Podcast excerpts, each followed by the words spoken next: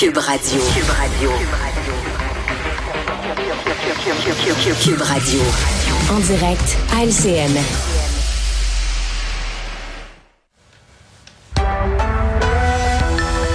On va rejoindre Richard Martineau à Cube Radio. Salut Richard.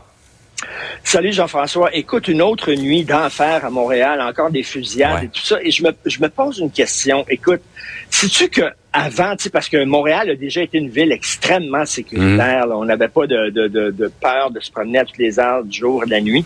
Euh, sais-tu qu'avant, c'était pas normal pour une ville de la grosseur de Montréal d'être calme comme ça, puis on est rendu maintenant dans la normalité, c'est-à-dire que d'une ville de la grosseur de Montréal, c'est sûr que bon, il y, y a, des actes criminels, ou alors c'était avant, c'était normal et aujourd'hui c'est pas normal. Mais écoute, écoute, il y, a vraiment un changement. C'est tous les jours maintenant. Ça fait même plus la première page des journaux. Maintenant, c'est rendu que ça fait partie de la vie quotidienne à Montréal. C'est assez inquiétant. Ça nous montre où est-ce qu'on est rendu. Hey Richard, euh, depuis la fermeture du chemin Roxham à minuit une dans la nuit de vendredi à samedi, il y a beaucoup de gens qui sont satisfaits. Il y en a peut-être qui sont déçus, surtout une certaine firme qui a reçu 75 millions de dollars de contrats pour loger ben les migrants du chemin Roxham. Alors, la firme Expera Risk Mitigation et Advestigation, je ne connais pas ni de Ed ni d'Adam et la plupart des gens ne connaissaient absolument pas c'est quoi cette firme-là. Alors, c'est une firme qui était spécialisée dans les enquêtes et les surveillances. Ils ont reçu des millions de dollars en contrat de gré à gré parce qu'on dit c'était urgent, il fallait faire ça rapidement, on n'avait pas besoin, on n'avait pas le temps de faire des appels d'offres. Alors, ils ont donné ça à cette firme-là.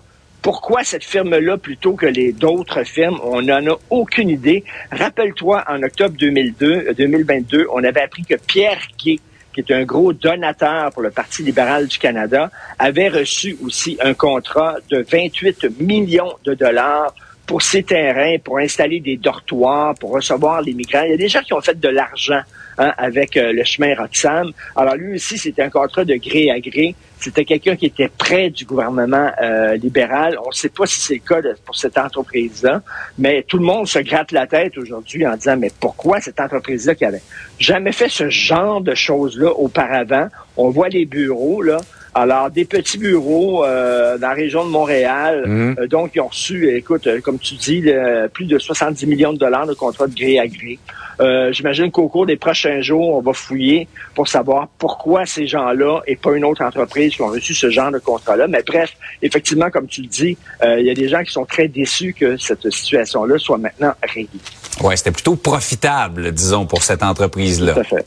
Euh, Richard, dixième journée de manifestation en France sur, euh, évidemment, le changement au régime de retraite de 62 à 64 ans. Et ce qui se passe là-bas montre, selon toi, à quel point il est difficile de convaincre les gens de laisser tomber des droits pour le bien-être de l'ensemble de la population. Ben c'est ça, tu sais, écoute, euh, il y a de moins en moins de travailleurs, de plus en plus de gens qui vont à la retraite, des gens qui vont vivre plus longtemps, qui vont avoir plus de besoin de soins de santé. Alors là, le gouvernement a dit, ben écoutez, il va falloir revoir les choses et on vous euh, demande de, ben, de, de, de, repousser l'âge de votre retraite de 62 à 64 ans. Mais c'est pas quand même la, mer à boire. Et là-bas, ça pète euh, comme, comme. Écoute, c'est rien de dire de dire à des gens, écoutez, là, on, les mesures que nous avons prises dans les années 60, dans les années 70, la situation a changé, mhm. euh, la démographie a changé, les besoins de la société ont changé. On ne peut plus se payer ça aujourd'hui. Ben c'est ça, de dire ça à des gens maintenant, le Bergan, tu vois, c'est ça que ça donne en France, c'est vraiment le party. On sait que cette semaine, il va y avoir une réforme de la santé qui va être présentée.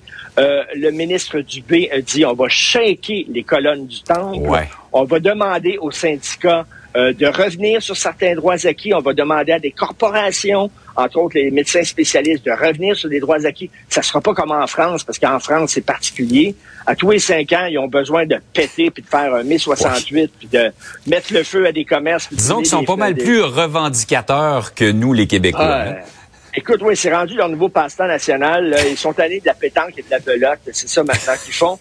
Euh, ça sera pas ça, mais chaque fois qu'un gouvernement demande à des gens de revenir à des, à des groupes de revenir sur des droits acquis, on se braque. Est-ce que mm. ça va être comme ça au Québec? On va savoir au cours des prochains jours. Est-ce que les médecins spécialistes vont se braquer? Est-ce que les syndicats vont se braquer? Parce qu'à un moment donné, ben, tu sais, la situation a changé, les besoins de la société ont changé. Donc, les, les solutions qu'on a amenées dans les années 60 ne sont plus pertinentes aujourd'hui. Mhm. euh, J'ai très hâte de voir la réaction à la fameuse réforme pour l'efficacité de notre soin de santé. Ouais, tu as vu euh, l'ancien ministre et, et, et, euh, débatteur chez nous, euh, Gaétan Barrette, qui, qui, a prédit une ah guerre nucléaire. Je reprends son expression, tellement il y aurait de, de, des réactions et ça brasserait la cabane, comme on dit dans, dans le monde de la santé. Ben, Hey, Richard, de voir ça. passe une excellente journée. On se reparle demain. Merci. Bonne journée tout le monde.